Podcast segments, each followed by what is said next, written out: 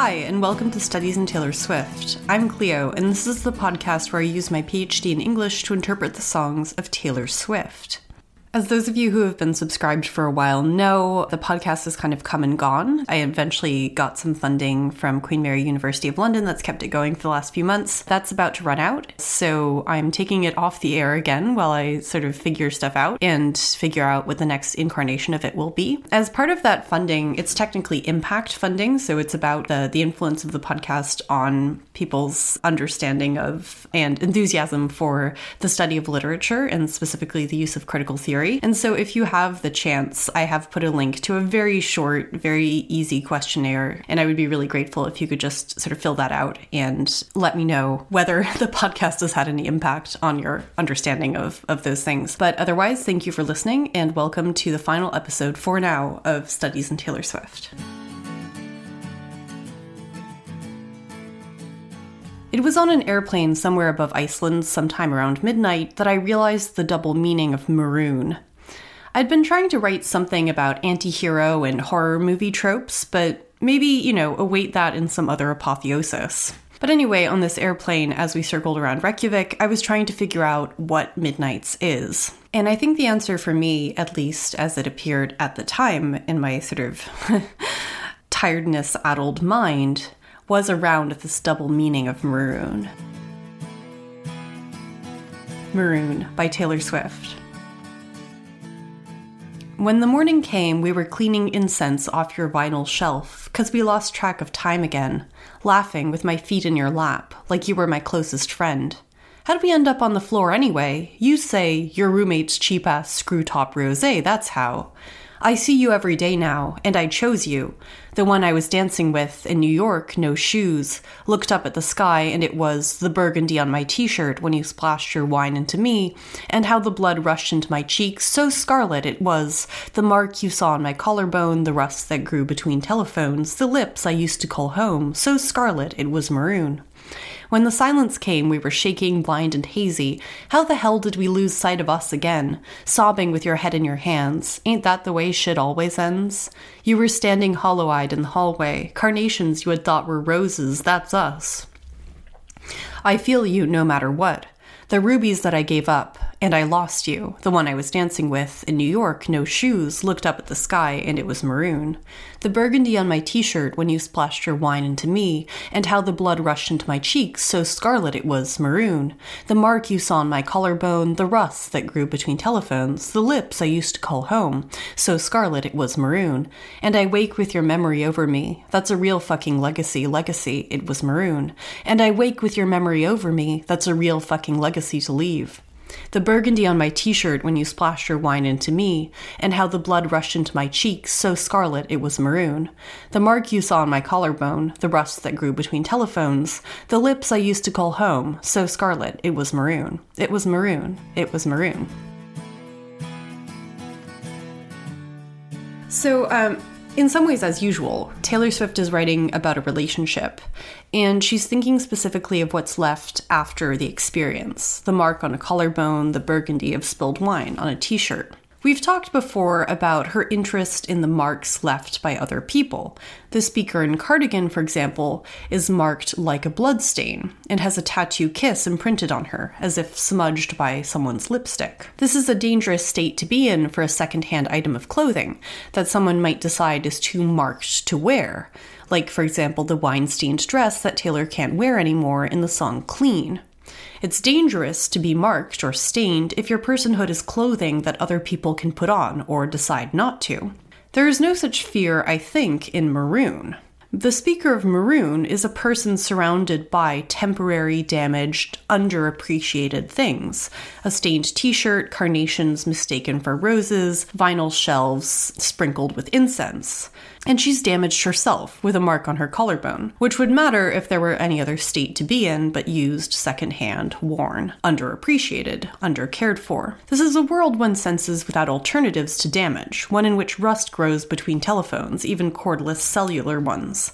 Streaks of metallic brownish red growing in the air and hanging between two people trying and failing to communicate. We don't know what or who left the mark on her collarbone, but at least the person she loved noticed it. And whatever it was, it was, we are told, maroon.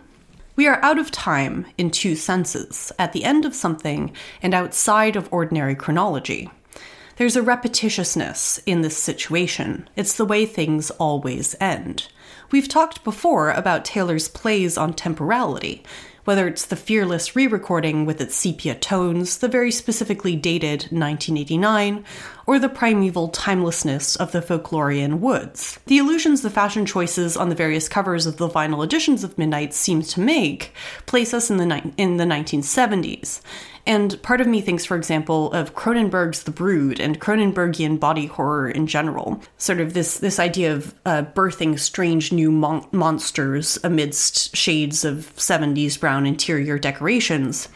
Uh, monsters that are all, as we find out in Antihero, actually just Taylor Swift. The self is constantly birthing new aberrations, or else letting them in. In the song Would've, Could've, Should've, she talks about a wound that couldn't heal, an entry into or exit from her bloodstream that seems to be infected, a body that's always left open. In almost the same breath, she talks about a tomb that won't close, a mausoleum gaping its jaws to the world, letting out the ghosts or maybe beckoning the living in. Taylor Swift, in other words, is not okay. I think the thing that was confusing me about Midnights is that I was having trouble accepting that it isn't a return to normal. I was thinking in, ter- in terms of Hegelian dialectic, taking a step in one direction, folklore and evermore, and then a movement back towards lover that's sort of a synthesis of these two steps, leaving us in a third place, different but ultimately the product of what has come before. No movement, in other words, is lost. But what I realized over Iceland at midnight after I'd spent days trying to heal a foot injury that kept getting reinfected, having lost my sense of smell after getting COVID, and trying to figure out the logistics of getting a cat sitter to take my cat to the vet after she started peeing blood in my absence, is that maybe there is no actual growth here. No growth, that is, in the sense of progression through stages. No growth, just some worrying growths that will hopefully go away on their own. Maybe what has come before cannot be neatly repackaged into now. Maybe history goes not in steps, but in random fits. And anyway, I don't think you can figure out where or how you are until the wound heals, which I think it hasn't yet. I wanted to see, thought I saw, Midnights as a return to normalcy, but it's not that. It's a series of moments that are outside of ordinary life, exaggerated, anxious, furious, terrified. It's above all else not normal not about any kind of balanced sense of what really actually is, but about a feverish grasp of what might be. Now that I'm grown, I'm scared of ghosts, the speaker of Would've, Could've, Should've says reasonably, awake at the witching hour and convinced she's being haunted, if only by her own emotions. We lost track of time again, the speaker of Maroon notes. How'd we end up on the floor anyway? The lover has an answer. Your roommate's cheap ass screw top rose. That's how. And this may in fact be true, but when the lovers splashed their wine onto the speaker, it was burgundy, not pink. So maybe no one's memory is quite perfect, or maybe there's been a lot of different wine consumed, or maybe no one really knows how we ended up on the floor. Anyway. Anyway, the whole song seems to ble- bleed like spilled wine into different shades of red to set and seep. The burgundy on my t shirt when you splashed your wine into me, and how the blood rushed into my cheeks, so scarlet. It was the mark you saw on my collarbone, the rust that grew between telephones, the lips I used to call home, so scarlet, she says. It was maroon. If something's so scarlet it's maroon, it's picked up some rust on the way, or gotten brown like dried blood. Something so scarlet it's maroon is not scarlet at all, in other words. But maybe it used to be. We've lost track of time again. Does anyone really know what's going on? How Taylor got the mark, the wound? Is her piecing together of the events any more real than anyone else's? If everyone involved in this mess is drunk, what is reality outside the spray of burgundy? When you splashed your wine into me, she says, not onto. She absorbs it, she takes it into her body.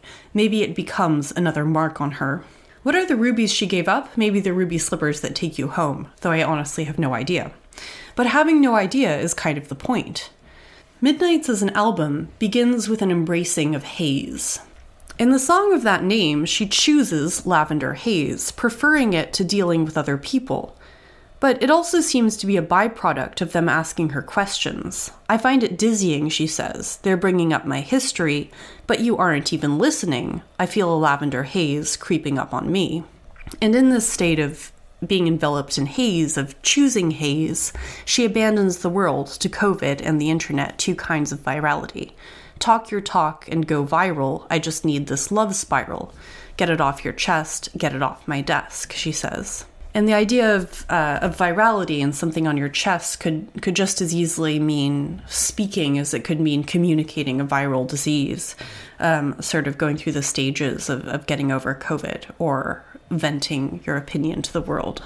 But she also notes at the beginning of the song that she's suffering from melancholia, melancholy, depression. Literally, melancholy or melancholia means black bile, though perhaps here it's more like lavender haze. She's choosing timeless haze over discourse, over conversation. She's too dizzy to answer questions about history. I landed in Iceland at midnight. The depressurization left me without hearing for about 12 hours, a condition I learned is called airplane ear, and is not that uncommon.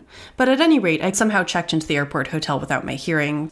Without two senses, hearing or smell, I felt almost ghost like myself, like I was haunting this desolate landscape. Early the next morning, I got up and got in a bus to the Blue Lagoon, a man made thermal bath with milky blue water. It was the longest night of the year, the solstice, so I swam all morning in the dark, looking up the stars, surrounded by mist rising off the water, half frozen and half warm. Am I healing? I thought. The wound on my foot had scabbed over at some point, so probably. To maroon someone, to be marooned, is to impose solitude on them, to have solitude imposed on you, to be left on an island somewhere, an island that sustains your life, but whose bounds circumscribe it.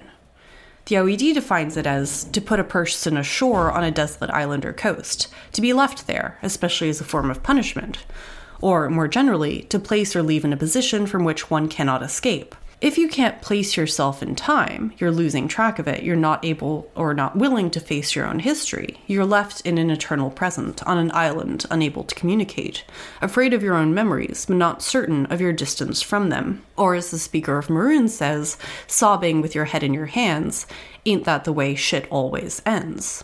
But is it ending now? Has it already ended? Is it always ending and re ending? Is this a cycle that repeats itself? How many times has the lover stood with their head in their hands? Is there a way of seeing them as a headless ghost, clutching their sobbing appendage, haunting the speaker? I wake, she says, with your memory over me. That's a real fucking legacy to leave. The lover becomes a kind of ghost, a night terror hanging over her, a mark of something that happened, a mark that won't fade away from her memory, a vestige, a legacy, something freely given. Even the haze, perhaps, is haunted. I think You're On Your Own Kid holds the central message of this album, the fullest expression of the existential solitude that I find throughout it. At the beginning, she's talking to someone, you. You're smoking with your boys, I touch my phone as if it's your face, someone who isn't her.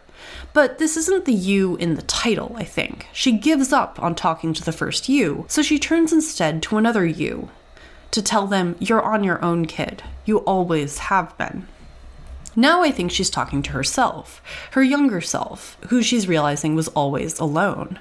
The only you there is herself, alone, uncared for, free to run away.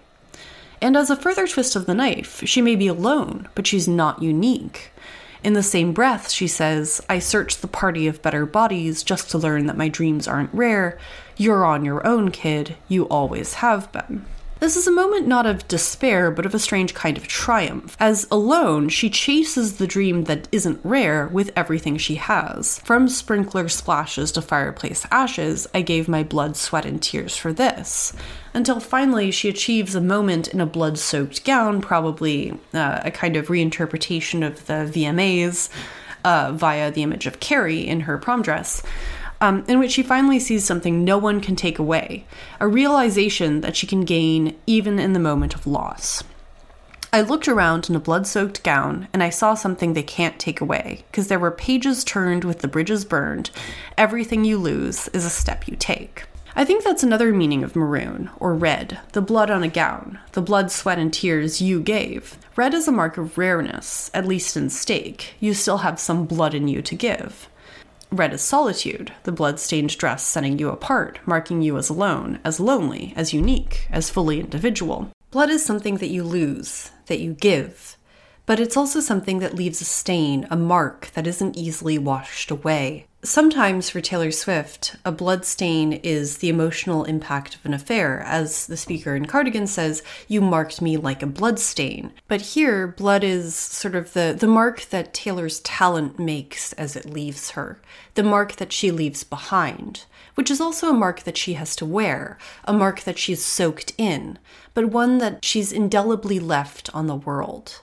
Red is love and loss, life and death. Everything you lose is a step you take. She's Carrie, it seems, at first, prepared to take her revenge on her small town tormentors.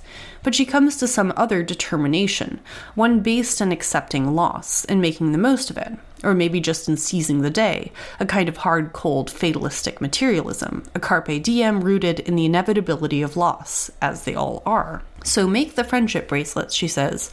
Take the moment and taste it. You've got no reason to be afraid. You're on your own, kid. Yeah, you can face this. You're on your own, kid. You always have been. As the Roman poet Horace says, cut back your long hopes. Don't try to see the future. It's better to suffer whatever will be. So just drink wine and seize the day.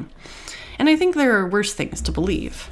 You're on your own, but on the other hand, you always have been. So maybe that's not so bad. Thank you for listening to Studies in Taylor Swift. Music is Happy Strumming by Audionautix.